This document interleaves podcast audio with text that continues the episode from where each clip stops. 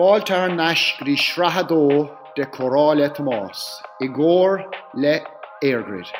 Be mé sí le daine cáúil ón cuman lúclascail agus tá súlagam go munig sib tanhas. I remember saying to him, "This is some trip, Sean Murray. This is unbelievable." he, says, he says, "It's not a trip, Mugsy. It's it's a tour." And I was like, "No, but you know what I mean." He says, "No, I don't." Pro er gin DNG hoor hoor de gin DNG Dalshin Cavanna yeah to to to to LNG anyway Larry and Galvin anyway that's the that's the brand name anyway This season, the show is brought to you by EirGrid. They're the proud sponsors of the Under 20 All Ireland Football Championship. Not only is EirGrid delivering a cleaner energy future for Ireland, they are invested in development of our most promising GA players and the managers that help them to shine. And you're very welcome to the next episode of Comhrá le Tomás in association with EirGrid. I'm delighted to say that we have Ryan McMenamin of Tyrone with us this week. And who would have thought we were just chatting off screen there, and who would have thought that the two of us would be sitting down?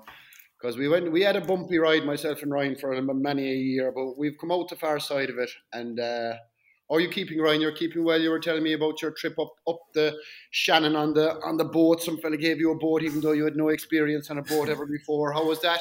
Yeah, look, I think, I think it's great to be here. Thomas, it's great to be here, and look, I've, I think I'm lucky enough to be alive. Probably after after getting on the boat when a when a fella asked me when he gave me a five minute tour in the boat, and he says, "Away you go, like don't panic." But no, look, it was a it was a great experience, and probably with the fact that even there's been there's been a lot of negatives with COVID. It's probably been a great probably one thing for me. Probably something I would I wouldn't have did at all if if there hadn't been no COVID. But look, there was a there was a great country down around Carrick-on-Shannon from Shambo, Lough Key, you know. So it was it's fantastic. Now we bit of a panic on a lake maybe when I couldn't get the boat to start now in the middle of the lake about five o'clock, but I survived. I made it, but no, hugely enjoyable, and I'll probably try to do it again only in Ireland that you could actually get a boat. And uh, you're like myself, like I'd have no experience whatsoever on a boat.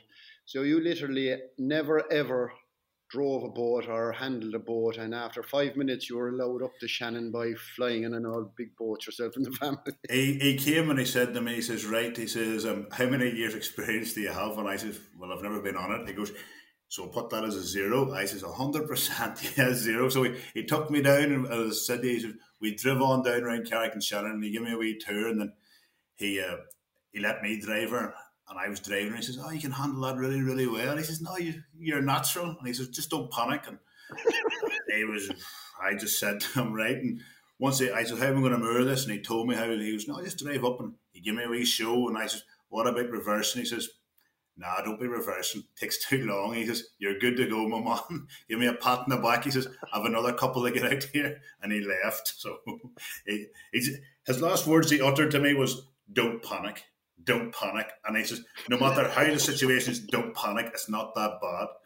And uh, it was, in fairness, now the first lock, you come up to different locks in the canal. And the first lock I came up to was, um, I was panicking now in because I didn't know how to get into it. And then eventually, uh, eventually I got into it, and as soon as I got into it, there's a fella, the block keeper was called Barry. He's from, he played for an intermediate club in Leitrim. So Barry was kind of my guide the whole. We got chatting about football, and then he had my mobile number, and so so Barry was more or less my guide for them four or five days around. He'd phone me and he says, "Where are you now?" And I says, "Oh, I'm at such and such lock." He says, "What time will you be there at?" And I says, "Oh, I'll be there maybe at four o'clock, five. I'll be down there to see you. He opened the locks for me. He, he looked after me. He gave me advice on where to go. So without Barry, I think I would have been lost, you know. So it was good to have.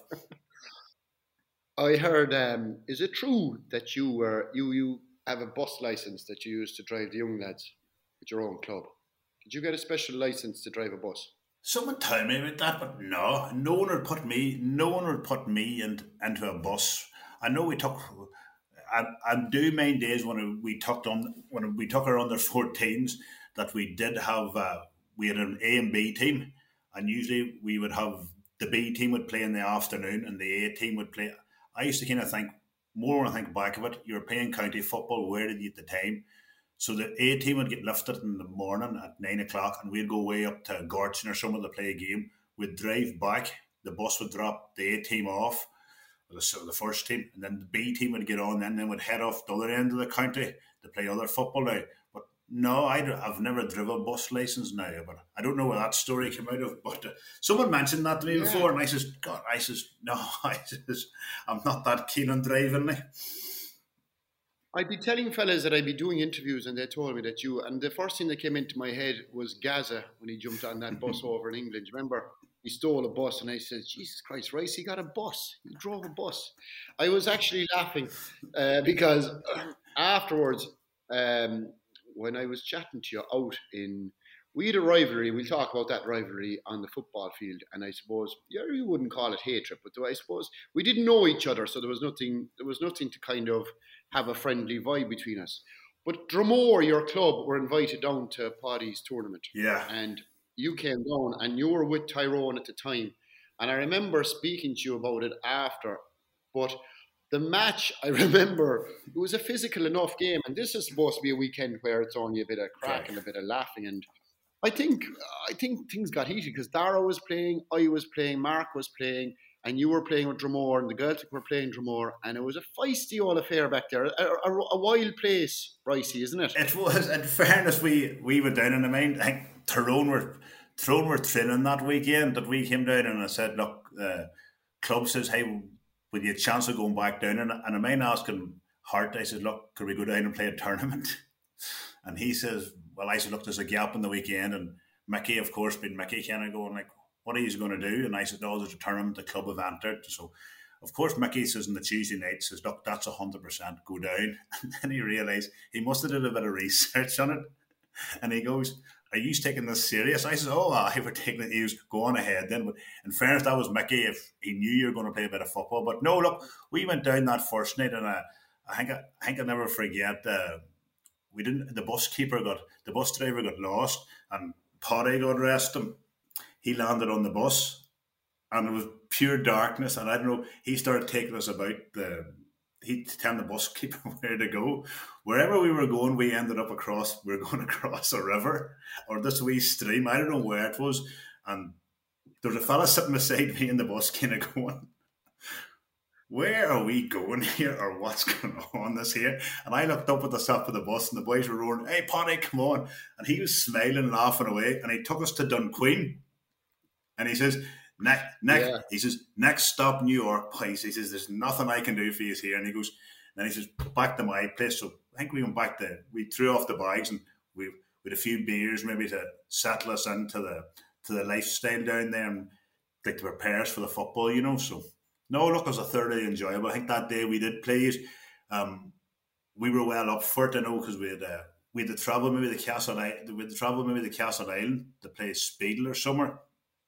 And then we had to travel back, and we says, and we seen maybe an airheads then. It was kind of that Tyrone Kerry thing. We says, I can Gaeltacht, they got playing at the, they got playing at their own pitch and made us travel. We says, right, we'll we'll we'll get stuck into these boys. And, and I do do remember your Dara said one of our players clipped maybe Dara and he made a go. And I said to Dara, Hey, what are you at? What are you at? And he goes, Well, he punched me first. And I said, Oh well I said, You're on your own there. I just I told the fella Shane, you may you may front up there, take Dara. I think Dara he kind of respected that I wasn't going to get involved. Well, I was never going to get involved with Dara anyway. And I says I let the other fella run on with it. But at that stage there was fights, there was there was wee scuffles going on all around the pitch. But no, look, I think we said, look, if we were going to go down the tournament, we are going to respect it. And we said we're going to play as hard as possible, even though. Um, even though then after we partied hard, you know, most of it, that, but no, we, we thought we were going to respect it, you know. You won it, didn't you? Ah, we won it, yeah. It was. I think we beat yeah. the, the Downs in the final. I was asking. Um, I met you a couple of years after, and I asked you um, because I don't think you were drinking on the way back up. And geez, I tried to explain to everybody where we are in terms of it's like anywhere. You go to West Mayo, you go to West Donegal. It's a long way from anywhere. But to travel from West Kerry up to Tyrone on a bus where lads were celebrating and drinking, and you weren't. It was an awful journey back up. I'd say, was it? It was. It, I tell you, it was one of the worst journeys of my life. Hey, it was one of the worst journeys, and I just knew it. And the boys were all, were, everyone was going party because this is right. They're gonna going to celebrate, going up, and and of course you'd have been out the night before, and the stomach wasn't good, and then there's a one of my cousins. He's in he's in New York now. he was uh, he was sitting sipping a bottle of beer beside me, and I to, I to say to the the bus, my stomach would never be as great after if, if you're out.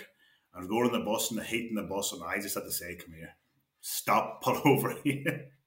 oh, and I ratched and I looked around, and all the boys were banging the one day, banging the one day. And I got back onto the bus, and all I got was, "You're a complete disgrace. Look at the shape of you for a county player." I was going, "Ah, boys," I had to sit the whole way up. Hey, oh, it was it was horrendous. We we didn't get up to maybe twelve o'clock that night. It was it was maybe it took us it was horrendous. It took us ten or twelve hours because then stopped off in Dublin then, and the boys stopped off in Dublin for a, for a feed that we didn't eat, and then we headed on up the road. Then, of course, when, when the boys stayed for in the feed for they didn't eat, they wanted to stay on then maybe just to, for for the food to digest a while then, so they thought it would take a few pints that helped. it was it was one of them things, and I said, "But so what could you do? We were happy we won it, and I think we were. Do- in fairness, we were happy. With- Some of them days, even even though I was hungover going up in the bus, it was actually really good crack. It's one of them days you always kind of remember back, you know. And even if you're meeting a couple of the boys and that's not playing or out of the town now or out of the parish, and they come back in, it's one of the first things that do mention. He goes, "I do you mind the weekend we had in potties?" And you'd always say the potties tournament, and it always brings up it always brings up great memories, you know.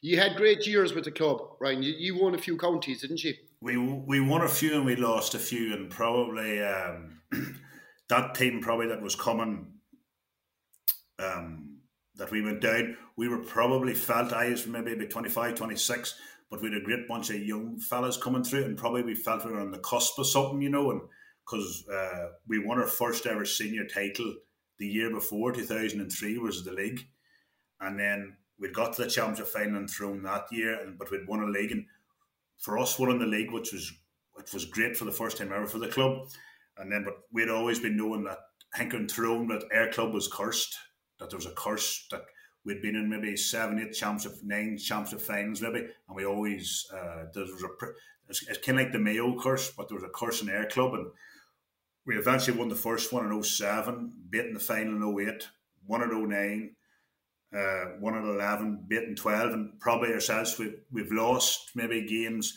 the past decade, maybe goals in the last minute, and we probably felt we're disappointed probably with the squad that we had, but that we should have won more. But no, look, it's, it's great winning, and at the same time for me, probably when I look back, I was winning with the county and I was winning with the club, and it's always a great for me. It's always great coming back, and I never found any difficulty coming back and because your club was always challenging for something, you know. And even they asked you, did you miss county football when you came back? And for me, it, it wasn't because when I came back, it was like coming back into a county setup because the boys were always pushing, going on, and it was great.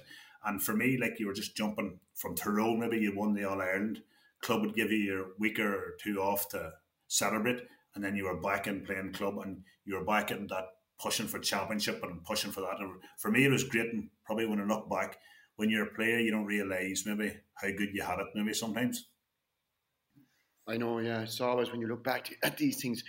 The club football in Tyrone, and I, uh, during the lockdown, they showed it last year on television, and the club football was outstanding above there. It would have a reputation as being tough and hard. How, how would you describe the club football in in Tyrone? To me, it's very it's it's competitive, and like, and I even I'll be saying this maybe to the front. Air leagues dictate the championship and like, so if you're not playing, we've played star games, and like this year probably with COVID, and they had no relegation last year, and a lot of the clubs we've had to play nine games without your county players.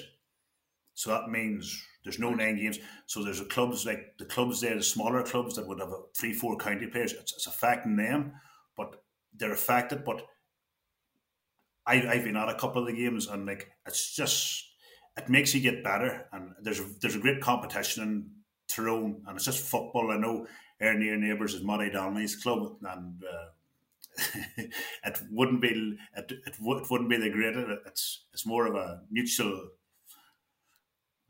Just we don't like each other, but like we res- we, we, we, we, we respect each other. But like we're always like they're always trying to do something more than us, like be competitive on the field. We're trying to be more competitive on the field, and it it seeps in round through the county, you know, and it's even at club level, even coming down to ladies football. Um, it's very, very competitive and it's hard football and it's good. Like it's even all our club championships of last year was was immense. You know, clubs went for it, and you looked at Dungannon won it last year, and they hadn't won it in fifty odd years, but no county players. Chatting to some of them, and they'd say, "No, we knew we were going to win it," and it's the same.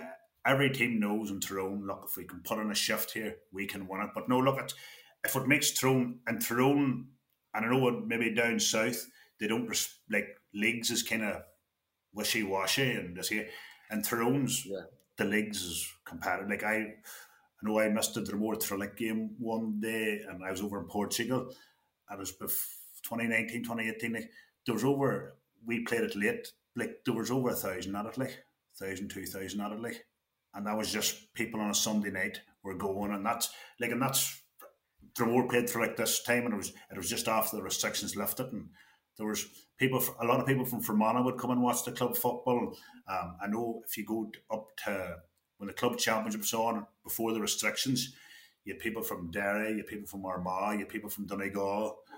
Ryan McHugh and Mark McHugh always they go to a lot of the Tyrone Club club football. I'd, I'd always I'd always run into them there, you know, and Martin and usually usually they're tagging along with Rory Yeller, so they'll always go. But there's a massive interest in it, and look, to me, the clubs do do massive work at it. Like it's fantastic. The like it's it's strange to say like sometimes you know and look uh, Tyrone intercounty would sometimes for the last whatever amount of years be described as kind of play a more cautious game or a defensive game or whatever way you want to describe it. But then and then people automatically think it's the same with the club football inside in Tyrone that they have to be playing it and it's not. And you like you'd be glad to see on television then hang on a second, Jesus Christ, they're playing better fucking football than, than any club football that you'd watch. And there, it was during that lockdown that, that we saw club action above in, in Tyrone. You're saying, whoa, that's unreal. And then do you have, do you find that people would say, Christ Almighty, why don't they fucking play the county? Why doesn't the county play like that? Yeah, look, you've different, but I think that's that's the different. I think that's the beauty of the football. Like you're going to have like I know I know Dromore have been in at the club matches. You could have one team will just play wide open football, and then you'll have another team will play just they'll play the 15 man, men behind the ball. But whatever it was about the football last year and throwing it, it, it was immense. Like it was teams just teams just went for it and teams played, and you're always going to get that. Clubs is clubs is uh, people are going to say why don't Tyrone play that or it's again it comes down to management and styles what they wanted. But um, look, Tyrone do like it's, it's competitive league and that it, it filters on down to intermediate and filters all down to the junior football. But no, look, I think there's a huge passion for it. There's a huge. I know. I know in our own club, there's a huge passion for it. Huge passion around this here. But it, no, like it's great to see and looking. You you probably see the benefits of maybe this year coming in that Tyrone are trying maybe to be a wee bit more progressive, but the players are they've hopefully bought into what Brian and Fergal's doing. But no, look, we're we're blessed and thrown that we we do, we do have a real real good competitive competitive league and structures, you know. I um I had Frankie Dolan on last week, and um, Frankie was one of the the great forwards, and I I didn't really I wanted to ask him, but I didn't. The chat was going on. We were talking about other stuff. We were talking about all sorts of stuff other than football. Actually, it was funny enough. But I, I wanted to kind of ask, and it's been bounced around the place lately in the newspapers. And you're an inter-county manager. You you're close to the club scene as well. Do you think the game has become too sanitized? Like, for example, you're a, a defender inside right now, and we both played defenders back in our day, right? If you go for a ball, or if you go for a man to challenge a man, you could get a yellow card, you could get a black card, you could get a red card Okay, so challenging the man. If you stand off the man because of the fear of actually challenging a man, they get a free kick for catching the ball. Do you think that the game, with the rules they have brought in, has become too, what's the word, sanitized altogether? That they're actually, that maybe this free flowing football that we're seeing, Ryan, that this this score, high scoring has something to do with the fact that maybe defenders are freaking minding themselves in terms of actually challenging or putting a, a, a, belt in where they should like i think probably look at, at it's a fact of a there's a fact of a lot of factors coming into it and i think probably the, the rules have been brought in the rules brought to stop stop this defensive football. They were looking, they thought it was too too defensive and that sort of. But I think before the rules had been brought in, there was a there was a change. You could see probably the mindset yeah. saying there was this change.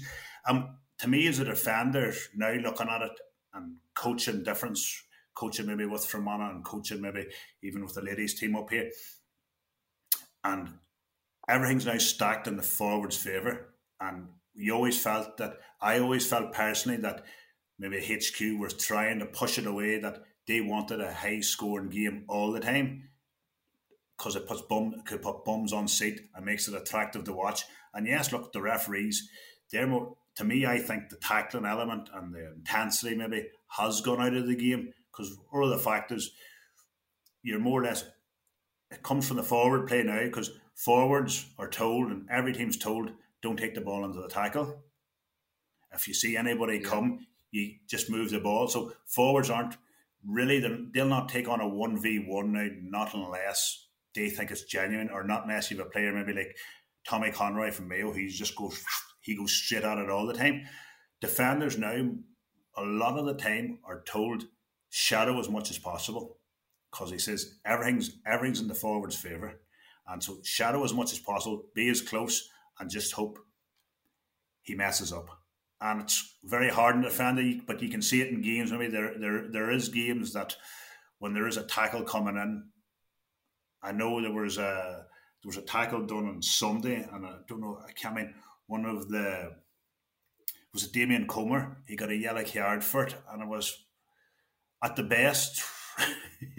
at the best, it was just about a free kick, and I do think it's probably coming from higher up that they just want to see as much up and down. They want to see as much. And for defenders, it is it, to me it, it is hard being a defender because sometimes I do think the referees they're under that much pressure themselves, scrutiny. They're saying, right, if I want to if I want to get a right game here the next week, I have to start ticking these boxes, and these boxes is no tackling, no this here, and maybe giving the the benefit to the forward. But I do think it has become sanitized, and I do think just that the element safety is, of course, is important, but I do think the the art of defence probably it's probably day it's slowly dying, like. Jesus Christ, the two of us would be we we be in serious trouble. I don't I, look. I don't think I'd be I'd be playing too much to tell you the truth, and that would be that would that that would be that would be that would be the be all and end all of it. Like you know, it's I think even the one v one tackling and you're you're going there again. It comes to the referee. A lot of it comes to the referee, yeah. and it depends what sort of because the, the thing about the rules, it's how you interpret them and it's your opinion on the rules. So, so my opinion and your opinion could be completely different on the rules. Could be completely different to a forward. A forward, he could be saying, "Oh, these rules is great, like these are fantastic." But I do think it's, it's become a bit sanitized. But look, hopefully, maybe it, it recalibrates itself. I think what what like we were watching the match last day, and I think it's gone so far now the wrong way that there was a challenge made and it was a fair challenge. I think it was Silk that came in with a hard shoulder. And straight away, because we're so used to these fouls being given, I didn't see it as a foul at all at all. He went for a fair shoulder, caught him fair shoulder. The actual replay showed that. But the reaction straight away from supporters, from players, is hey, hey, hey, that was a that was a foul. Uh, but yeah, look, referees have a tough job. I'd hate, I'd hate to have it. Um, what was I going to say, Ryan? I you did you play minors and twenties for Tyrone? No, I never played. Never played at all. So. Did you, and when what year did you come into the senior setup? Um, it would have been ninety nine. It would have been off. It had been. Um, I came in. They had a development setup, and they had a what they did. Art from what I mean is they had trials for boys from the development setup. They had the squad. And, I mean myself and Collie McCullough, the two of us because uh, we had to go up the road to Dunamore, maybe it's about 30, 30, about 30 miles from my house. And so I'll never forget it, Saturday mornings at about for nine o'clock. And uh, we were driving up the road and we were kind of going, Are we mad doing this? And so we had to do that there for, for about eight weeks. And then the panel got cut and cut, and then we were asked into the development squad, and then you stayed on, trained, and then I was asked into the squad maybe 2000 then you know just you stayed on like so and then it was just it didn't take off from there. It took maybe about a year or so to get yourself settled down and into the squad, and knowing knowing what you what you had to do. Like probably, if you put my hand in my heart, I would say as I was a bit of a character when I was when I, when I was a young cub. Um, only for Art and Eugene, my my county career wouldn't wouldn't have uh, wouldn't have um, wouldn't have started now because uh, it took it took me that year maybe to realise what it what you had to do to be a county player. And fairness, Art and Eugene would have always. Art was a bit of a character, was he? As Art told me maybe one day we had training maybe in St Patrick's, St Patrick the day after St Patrick's Day, and of course maybe being a young young man, kind of thinking good intentions, and of course we says, look, we'll be smart about it. Me and a couple of fellas from Dromore, and I says he was going to under twenty one training the next. He was going to under twenty one, throwing the twenty one training. I'll never forget it. He says we'll go up to Belfast a day earlier and he says, we'll not be, we'll not be tempted," you know. And he says, "We'll come home on St Paddy's Day." So he had a house in Belfast, and of course, two men flying, enjoyed ourselves the sixteenth, seventeenth. He says, "Look, we'll go down, we'll get a fry, and we'll be really good." Hey, geez, everyone seemed to be having a wild good time, you know. And he turned around to me, he goes, he came with the whole famous one that has been the downfall of every, of every man. Hey, and he says, "We'll just stay in here for one." Right, and um, I says, what I says, so what's one going to hurt? So next thing, poor next thing, poor Ryan realizes then he says he's watching the end of the Ireland Club final, celebrating and Crossmaglen were winning, and I was kind of going myself. How did this happen? the next thing I realise, I'm coming with the head down, coming to training. Sorry, man, going in the training. In fairness, big art, we trained about, and I must have put on a tackle or whatever. Big Art looked at me and he called me over. I chatted to him and I was trying to stay back. And fairness to Art, he says, right, um, he says, he didn't give me a bollocks and he said, look, county football's very hard and you have to, you have to go with it. And he says, what I want you to do is, is go up and collect them water bottles up there for me first. So I went up and ran around, collected them, came back. He says, no, just keep on running. So when the football was going on, when the football was going on, throwing go football, I was doing laps around the field, and I'll, I'll, never forget it. He made me do the laps and laps. And the boys were doing the warm run, and the laps were still going on. And he turned around, and he says, "Well, how do you feel?" I said, "Tired." He says, "Never come in that shape again." I says, "No, no problem, no problem." it was a learning, but in fairness, with them, probably I was. It was, a, it was my first time ever dealing with the counties or coming up. I was, I was maybe 20, 21, you know, so it was. Uh, it was an experience. It, it stayed with me, you know. Where, how were Tyrone going that time at senior level? This was pre 2003. What what year did Mickey come in? 2000 as manager. He came in 03. 03. We, I tell you, Tyrone got beat 95. They got beat in the final 95, 96, and then they were in a bit of a dip. Just maybe there was a hangover 97, and I, we hadn't won a we hadn't won an Ulster Championship game maybe in five years until 2001. We beat Armagh in the first round, and we, we weren't going that well. And in fairness, there was a remnants of the 95 96 teams. There's Peter, Chris Lawn, there's other, uh, Paul Devlin, Faye, Devlin, there's players in there, and some of them were coming near the end and the staged in. We had all that young minor team, Brian McGuigan, Stevie O'Neill, Cormac and on God rest them, Hub Hughes. We had a real good batch coming in then. And then from about 2001, then it started to tick, kick off. We, we won Ulster and then we won the Na- Tyrone's First National League in 02, you know. So Tyrone were kind of at a low ebb on probably when I first came into the panel and it, it just there was a hangover. There was a big, there was a massive hangover in Tyrone maybe from the '96 semi final, and it took a couple of years for the Tyrone psyche to to to get over that. And look, it's still, as I said, like people people raved about this Tyrone team, and that's not. But a lot of the Tyrone team, and it took a lot of. Sometimes it takes the players themselves, and you can turn around and you can blame managers and say this here. Tyrone, um, we got people forget we got beat by Sligo at 02 in Croke Park, and probably for me as a player and going out there, and even yes, Mickey came in. For a lot of the players, I do think that was a defining point, and a lot of people do forget about it because I mean walking off, I mean going up the road and the, on the bus, and you had Tyrone supporters giving you the piles of abuse and giving you giving you the not nice hand signals, and then you were kind of you were run down. You was who's really to blame for this here? And you can blame, you kind of say yourself, well, these boys have give us everything here, like, and then, but you kind of sometimes you have to look at yourself and say, well, look, am I doing enough? And probably at that stage as county, I think we all kind of realised we weren't doing enough. And when Mickey came in, Mickey demanded, he goes, oh, I, but you need to be doing more than more than enough. And he goes, and he expected us to do more than enough. So once he kind of got on that psyche, kind of going, right. Like as I said, people talk to me about tactics and going this here. Mickey was one of the best men. He would just say, right, bang, he would give you a framework and say, nice, but play the game as you've seen it.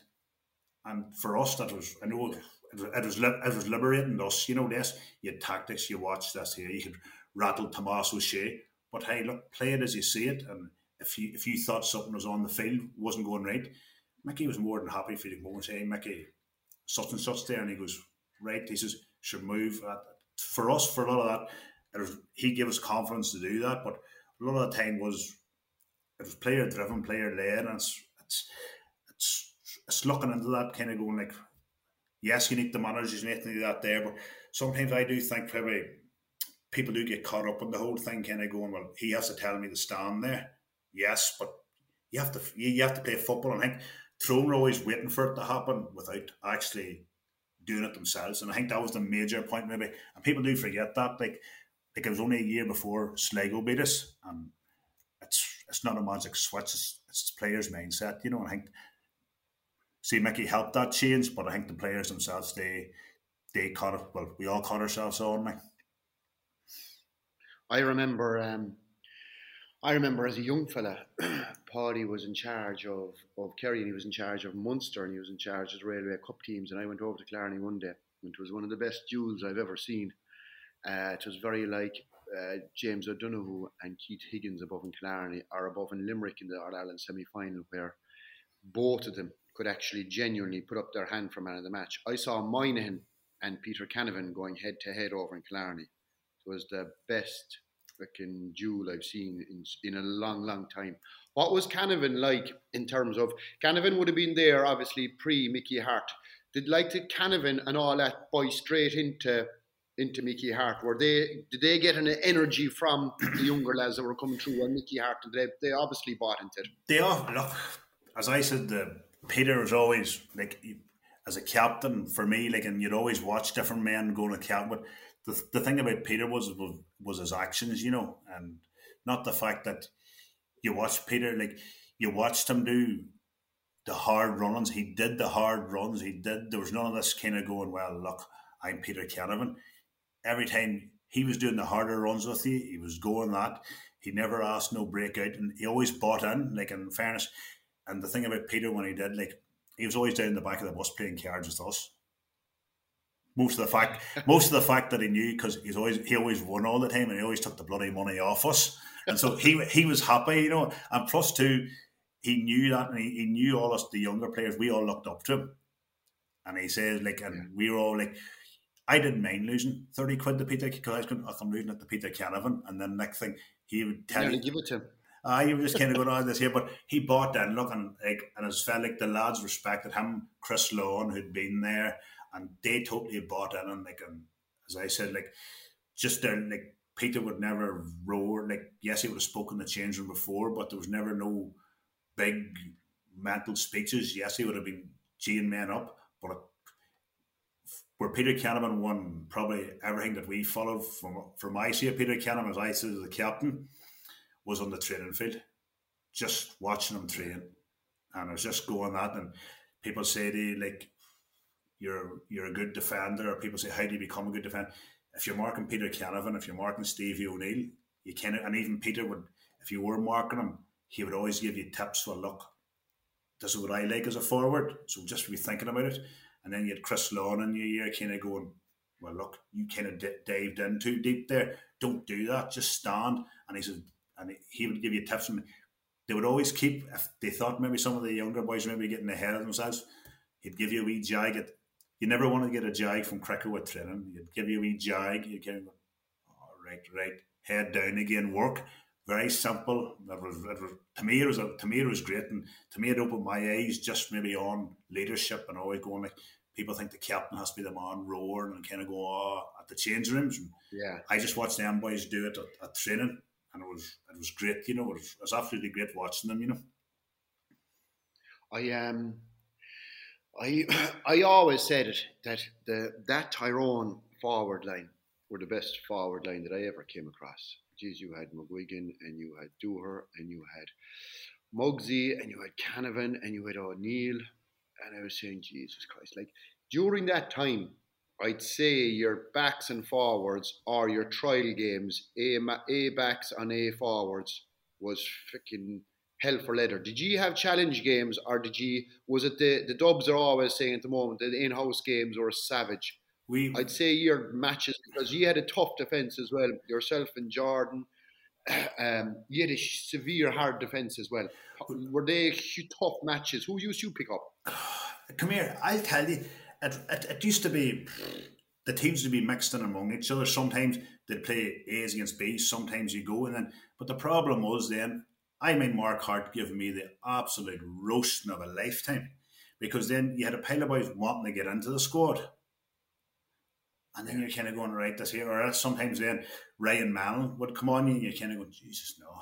And Ryan would just be, he was bang on. He says, I'm going to be starting this team. And Ryan was a great, Ryan was an absolutely great fella, a great, great footballer. But Ryan's mentality was, I'm starting here.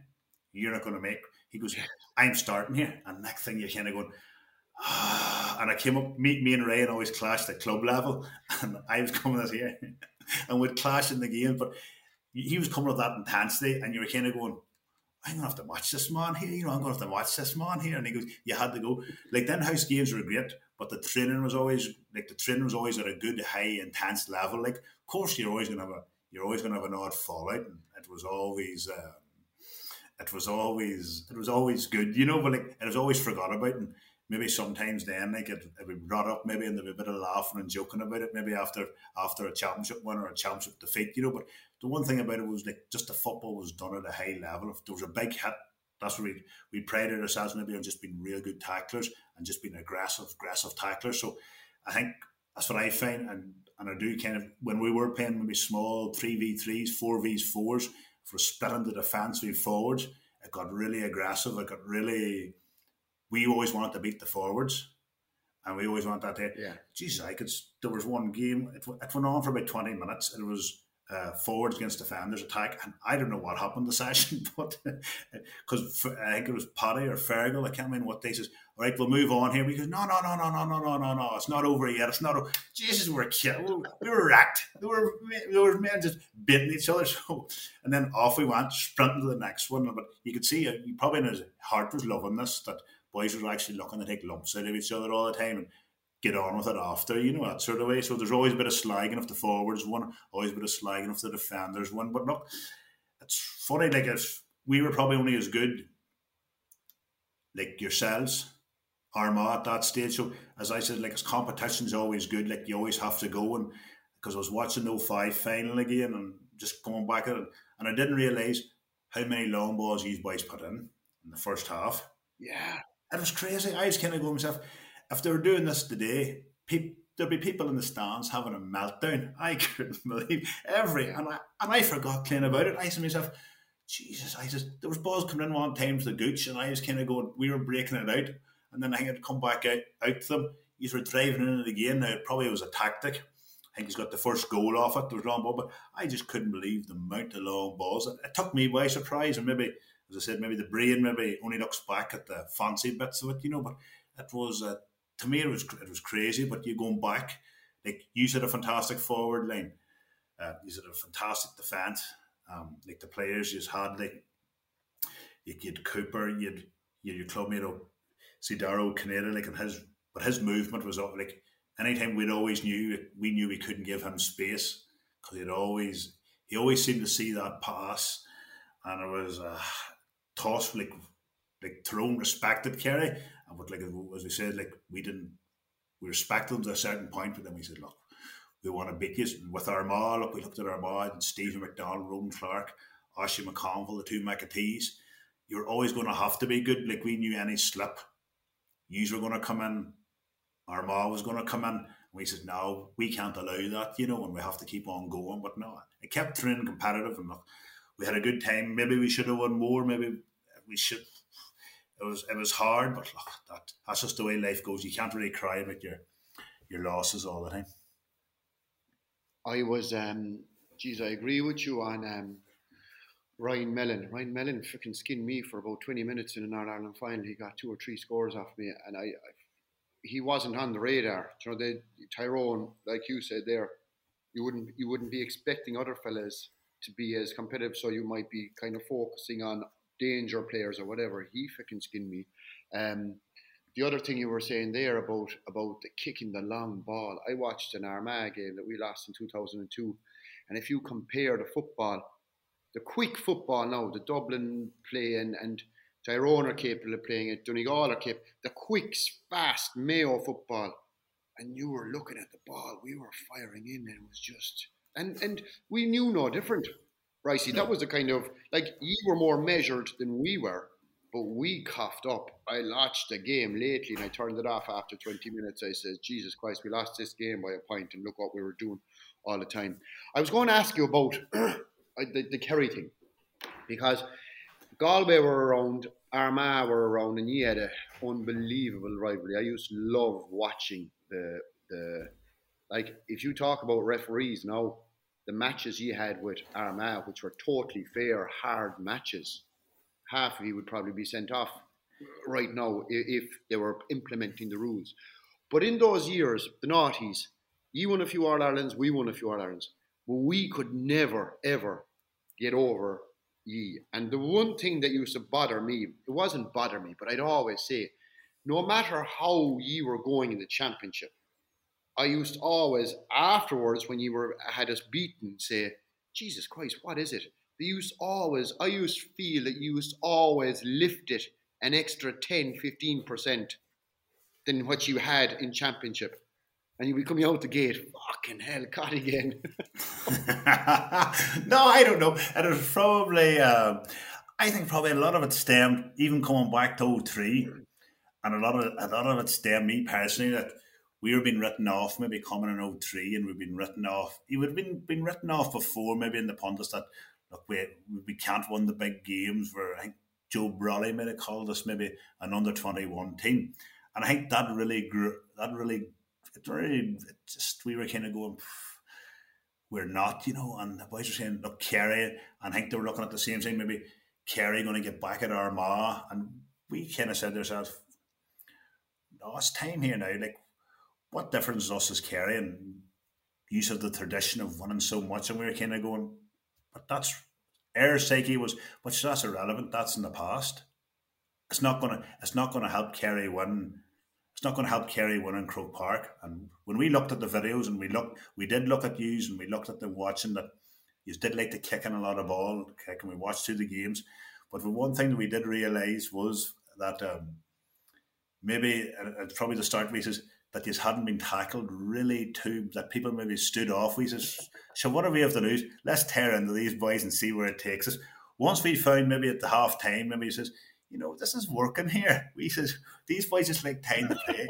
I said, let's keep on, let's keep on betting at them to see see what see what happens, you know. And it's just we were kind of thought as and then probably then there was a bit after with with Pat Spillane and then even maybe Kerry winning the he's won the All Ireland, and I think maybe your chairman made a comment over football's back in the rightful place, and then all that psyche because in Tyrone kind of it's hard to get out. We've just a bit of a northern mentality. It's kind of um, us against the world, kind of, and we're kind of going right.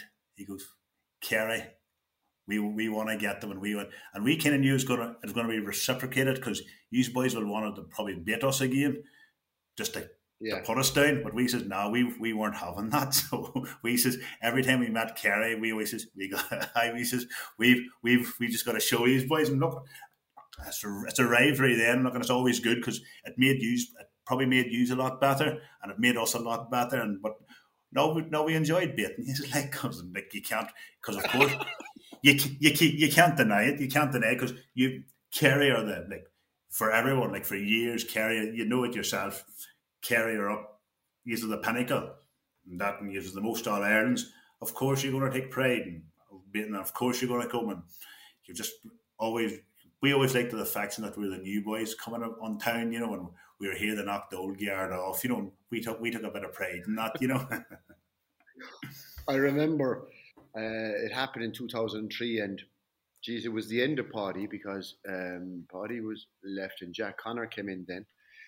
And we won in 2004 then, and then 2005 was the big one again. And we thought, geez, we know what's coming now, and we know what Tyrone are going to bring this time. They'll bring this savage intensity. And I think a lot of people focus on the intensity, but they freaking didn't focus on on how good footballers everywhere, all over the pitch that you were.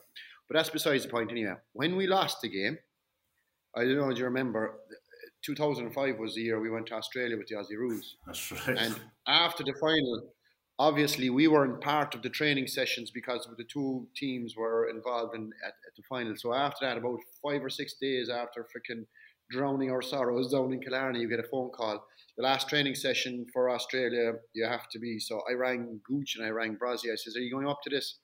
I didn't want to go up at all at all. And I said, oh, Jesus Christ. And I, would be honest, the reason I didn't want to go up, I didn't know you on, on any level at that stage. I didn't want to know you, but I was going up.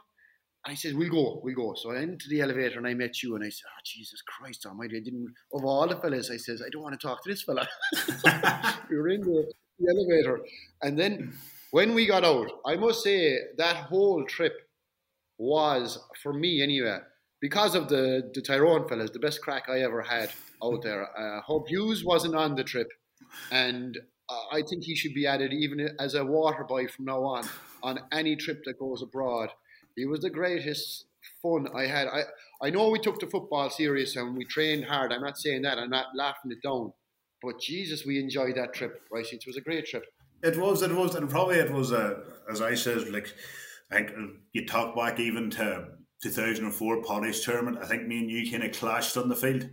And I, I, do mean there was words said, there was words said to each other, and we were just clashing. And you knew kind of just the rivalry was there. And even, I think, even that back in 04 went back to Páidí's bar maybe. And I know Mark was there playing, I'll never forget, he was playing pool, but he just waved over. There was kind of going, I'm not, he says, that Tyrone, you, you kind of you kind of knew the thing, but no, like as we said, like the Tyrone, the Tyrone lads went down. We were the same opinion. We go, do we really want to go here? Like, and we said, look, we haven't trained or haven't did it here, and we says, look, we'll, we'll, go, we'll go. And that was one of the things the Kerry boys. We says, what do you think they'll be? Not what they like, you know. And then look, once we got to know, once we got to know you, then or, or know the boys, then we had a great, we had, we had great crack, you know. And and as probably look at was you probably didn't know us and we didn't know you and then no one kind of knew. And then I think maybe once as you said that that chat in the elevator kind of cleared the whole thing that we were look we were going to train hard but look we were we were going to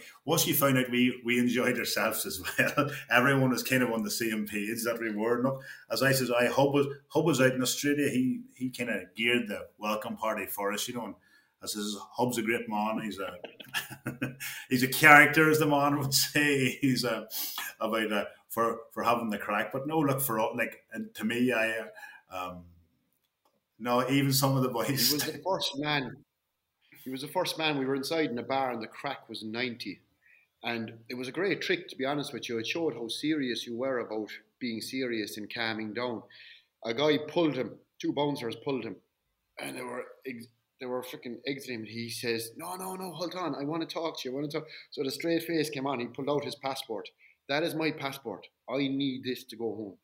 I guarantee you that I will behave myself for the next two hours. You can have my passport. And if I don't behave myself, you can keep my passport. And that's me. the crack was so good inside in the bar, he did not want to leave. I uh. remember the first, was it the first match? You'll remember this, Chris yeah. Johnson and old Philly Jordan, geez, he got an awful bit. But I, I, I, kudos to you. You were outside and you were standing in front of a, a, a, big fella and he was looking down at you. And I was watching this. And you gave him a snap into the balls. You gave him a right snap into the balls. And he went down like a sack of spuds. He went down like a little girl. I got a weakness of laughing. Not because of the way he fell down, but because the whole Aussie team are now going to focus on you. so I, I said, how is he going to deal with this now? How is he going to actually? So I was going in at half time and I was actually gave you a laugh. I says, what the fuck are you going to do if you're expecting help? No, I was saying it in jest, like, but it was no, it was I, time. I, I, I do mind that. I do mind that, but I mind the way he was kind of roaring at me, and he was kind of going, "What are you going to do, you wee Irish prick?" And he says, "What are you going?" He, he, kept, he kept he kept offering me on, and I kept going, "What are you going to do?" And I says, "I'm just going to do this." And he says, "What is it?" I, the only. He was about six seven. There was no way I was going to get up to him, and I had him a box, and he was sit down. And I remember. I'll never forget when you were coming in, kind of going, he goes, they're all coming for you. And I said, ah, I will. And I'll never forget Con, uh, Dr. Con from Cork. he says, Con turned around I mean, he goes, fair play to you, Ricey, fair play to you. And he walked on. and I, I, I'll never forget, I think I, I won a ball, and I, I don't know if you mind it, but I won a ball, and I must have laid it off and two of the Australians did. One kind of tucked me head high, and the other one tucked me up, and I could feel my back moving. And I hit the ground, and I said to myself, I have to bounce up here really, really hard here because I says these boys are going to think I'm down. So I bounced up, and I wasn't right, you know. And the two Australians, Australians came and looked at me, and they says, "Fair enough." I walked over, and we must have scored. And you came up to me, and you says, "Hey, that's your score." And I says, I don't care. I didn't say it in that. I says, I don't care. I'm way off into this. And I went and walked. I said, Tomás, I'm way off walking in this corner. I could turn around and see you laughing, kind of going, I maybe. I said, I said, I don't care. I don't care anymore. I remember that. I, I remember that because I said it to you after. I said, no. And he said, I remember oh, we were inside in the bar and you came up and you said, uh, Jesus, when you came up and said that was your score, he said the thing that was running through my head was you fuck off, that's my score. I was just totally got ice, and I could feel back, I could feel everything moving. I said, and the, and this man's on the, and we were getting hammered, and I said, this man's on me about one point. I said, no, I, just, I just have to go to the corner. I said, and just reflect on what I'm going to do here. Like Jesus, it was. I never felt I was. I was. Oh no. It was. But you, do you know the the crack and the banter and as you said there with the club with Dromore, it's what carries you on. And people, it's not that you go nuts or you're doing anything wrong, but it's a kind of a a bond that's created. And I always hear Mugsy talking about your Monday club with with um, with Tyrone and from from say during the, the, the period that we were playing, um, I wouldn't have seen anything like I would have just seen what was on the pitch and the way he played in the pitch and the hard edge and the fucking toughness that was there. But you had great characters in that team. You must have had great, great fun off the pitch. Like you'd still be tight, Ricey. Would yeah, you? look, would would see each other. Look, with a with a WhatsApp group in there, you know, and probably with Tyrone, it's kind of spread out, and there's there's a lot of ways different. But no, look, it's probably again. I think there's there's always good banter. Now, you always had your characters. You had Horst Devlin was a character. Hub, you'd always go. Uh, Brian McGuigan even Canavan himself, Canavan was probably the master of the pranks. I know there was a stage maybe in 05 where Harte had to call a halt. He says, Look, boys, he says, This is great. This is fantastic that you are really bonding. You are really going well. This is great. You all enjoy each other companies, but these pranks have to stop. It got to the stage, Mugsy kind of drove. Mugsy drove the kitman's van, whatever way up up in Clare, and it's kind of under the scoreboard and sort of 45 degree angle. But whatever way he angled it, it was underneath the scoreboard and it, was a wild hand and reversing it out. And with car keys of the kit van was stole, men's clothes were stole, different stuff. And um, even Canavan, Canavan lost his shoes one day and I think we had stolen on him. And but me and Enda McGinley we were driving back up to Belfast, but we had left it on the pillar because we knew when it, once he comes out, he'd have to look to the right and go out, get out of the car, pick the shoes, um, and we knew because usually Callum he was looking to get away early, but we'd had his shoes and he was looking around the change room, couldn't find it, so he had nothing to wear to go home. And more or less, just then um, we seen him, we had to get out, and he, we drove past him. You know, he was just watching, watching. He seen his like pure childish. We waited till he got out, and got out and you see him shaking the head and he left it and we drove past waving. And he's like this here kind of going and then first thing in the beginning he said to me he goes oh we're screwed. He says he's going to get us back he says all we've did is take shoes off him. I says and they were in trouble. But it was just it was in fair, there's always good banter and there's always boys going and in fairness, we enjoyed each other's co- we enjoyed each other's company a lot, you know. And then even when we are out with the Monday clubs, um, I know Mickey maybe I think he's kind of maybe eased away, maybe, but uh, as we always trained Tuesday night, there was never no any man that was in the Monday club trained Tuesday night, and the train really, really like you always trained hard. You weren't you weren't right, but look, you got yourself back, and as a way then look, you could enjoy yourself. And usually when that happened, everyone then straight and narrow bang another three or four weeks you're back into the game. But no it was, it was the banter was good. But again when you're not bubbling you know yourself Tomás like he's probably had great crack as well. And at the time you don't think about it. But to, when you start thinking about when you are meeting up like if you do meet up and you do chat the boys you all you hear is I should you mind the time? You mind the time we went there? Or you mind the time we were in, we trained in Greenmount Agriculture yeah. College one day and there was a snack machine in it, like you know, and it's out it's outside Antrim, and I'll never forget because it was late night. No one we're watching. I don't know what were videos, and we are but we couldn't get into the town, or all the towns.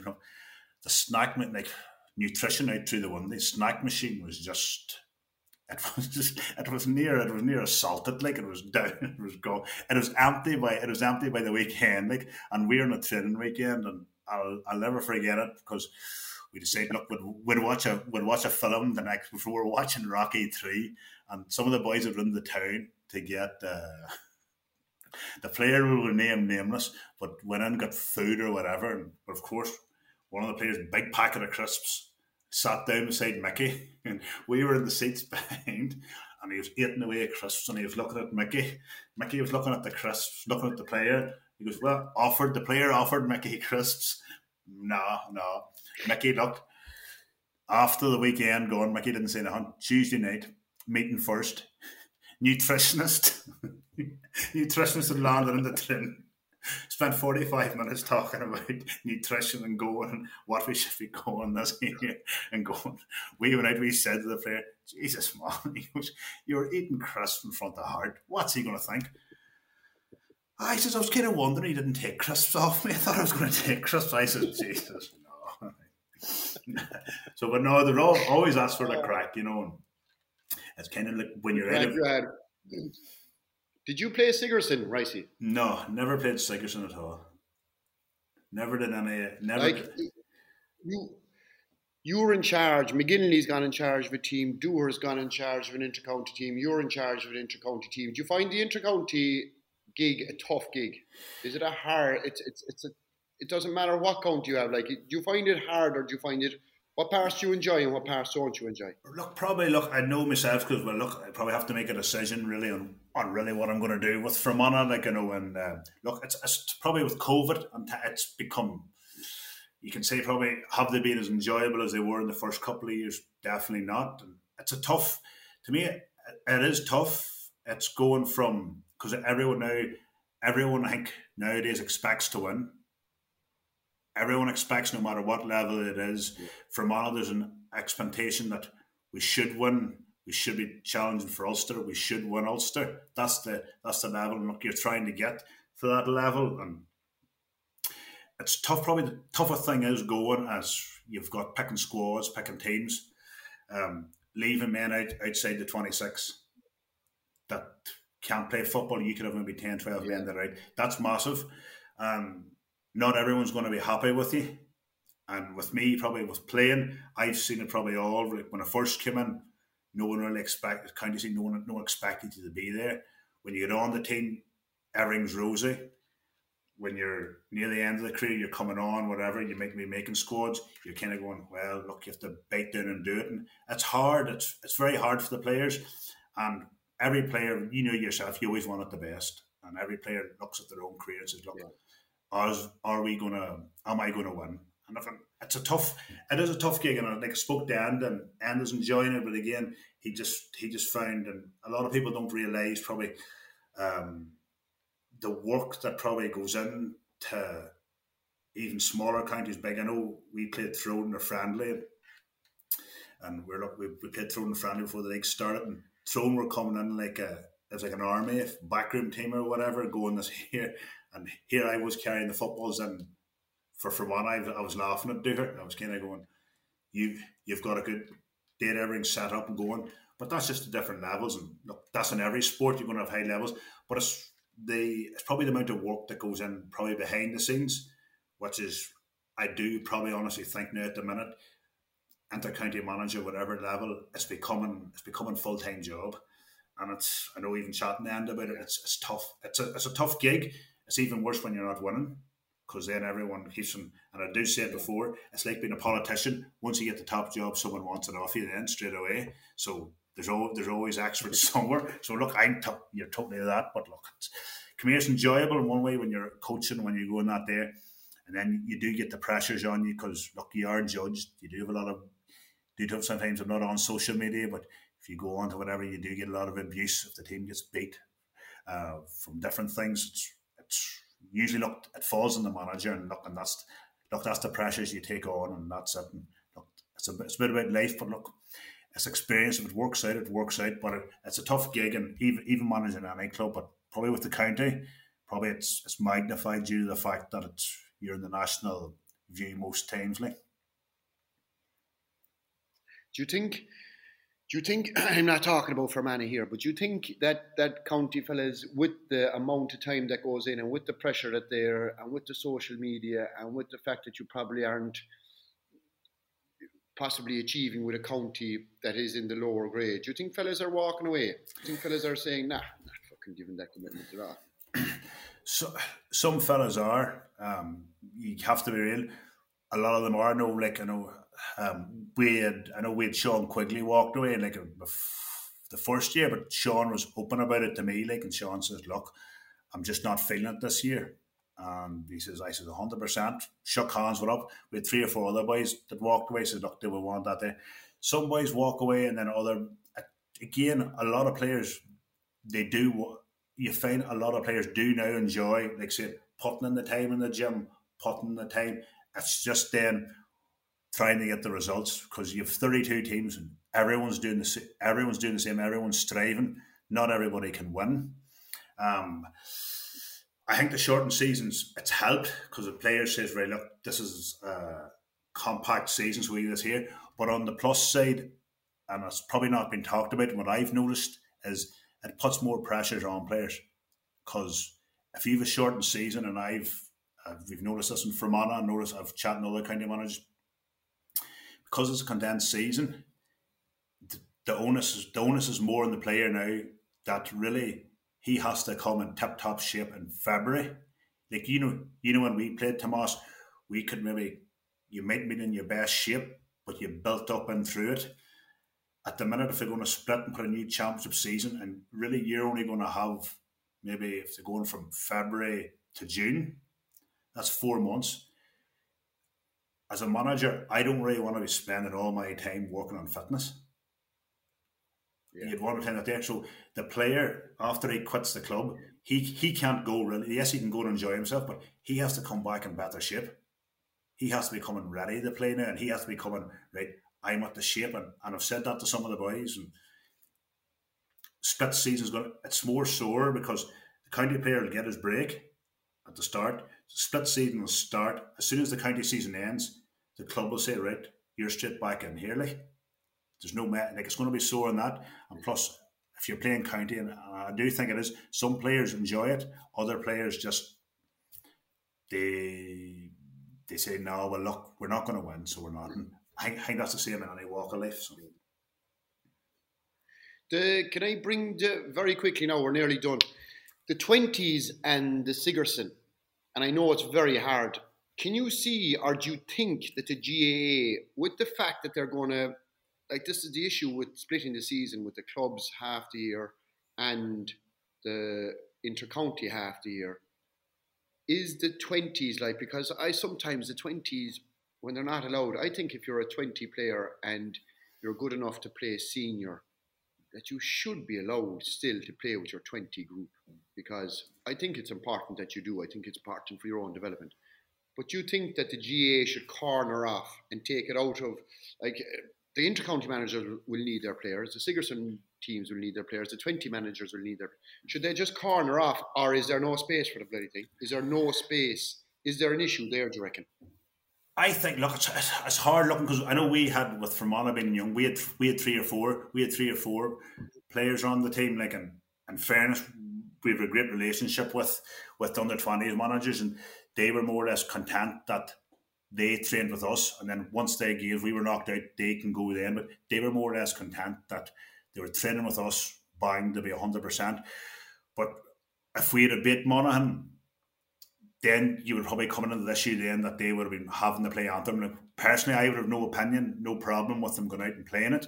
But then the GAA rule dictates that if they're in the yeah. senior squad, they they can't. It's hard because getting that getting that Sig- you will you would just need a separate window for the Sigersons and you need a separate window for yeah. the twenties. It's it's it's very hard, and there is no at the minute there is no space in the calendar. Look, by right, if it pushes on into July, August, September now, you're in, you're into the club season.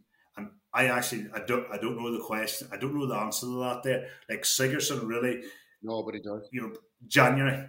It would probably have to be in January for it to be for them to have full yeah. full access, and that's the only thing. And then if you really wanted to, you would maybe have to push maybe the senior the seniors back to March, and let the under twenties run off in a knockout in February. But it's uh, to me I, uh, the the last question, Ricey, is the uh, I was always asked, and I used to always get a fit of laughing when I'd see it happening. To be honest, I shouldn't have been laughing really, but I was laughing in my own head. Was would you ask? Somebody says, would you ask Ricey what you see say to the gooch? He says because the gooch wouldn't sleep for three months after it. You know, what would he say to the gooch during matches? I never, I never really spoke too much to the gooch. He, he uh, I have to laugh. The Gooch give me a lot of abuse too. You know, I, I made him roar in my face one time and though he had final and he was technically correct. You know, he says, You're not fit to mark me anymore. He was technically correct.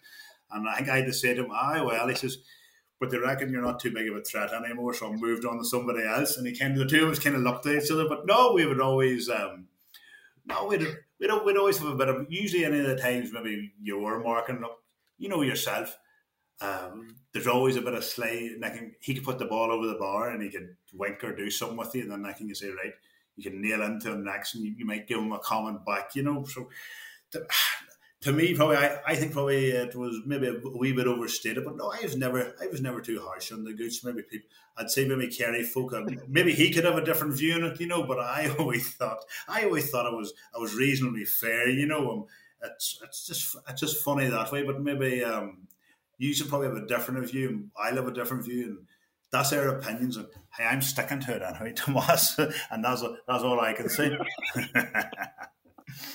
well, the Gooch, the Gooch was a great player, but I think he will he'll go down in my mind as the greatest Aussie rules tourist of all time. I, I oh yeah, I, was, I do mind he, he was outstanding. I do mean he announced his retirement maybe on the on the team bus that day after the after the second test. He said he announced it to the bus. He, he everyone quiet. I, I, do mind that. So I think he probably will go down as one of the greatest. Tour, I think he will go well. I'm going, to say tourists, but say he'll go down as one of the greatest players. You know, of, of the international career. it was it was funny when he announced it, you know. So I took as I said, the, the warm the warm round of applause in the bus kind of signified that he will go down in history, you know. So. Ricey, thanks a million, boy, and sorry for taking up so much time. I really enjoyed it. Um, it was a pleasure to have you on on Coral Moss in association with EirGrid, and um, absolutely delighted. Whatever you choose to do in the future, we wish you all the very best. And when we catch up again, we'll have another couple of laughs. Bye.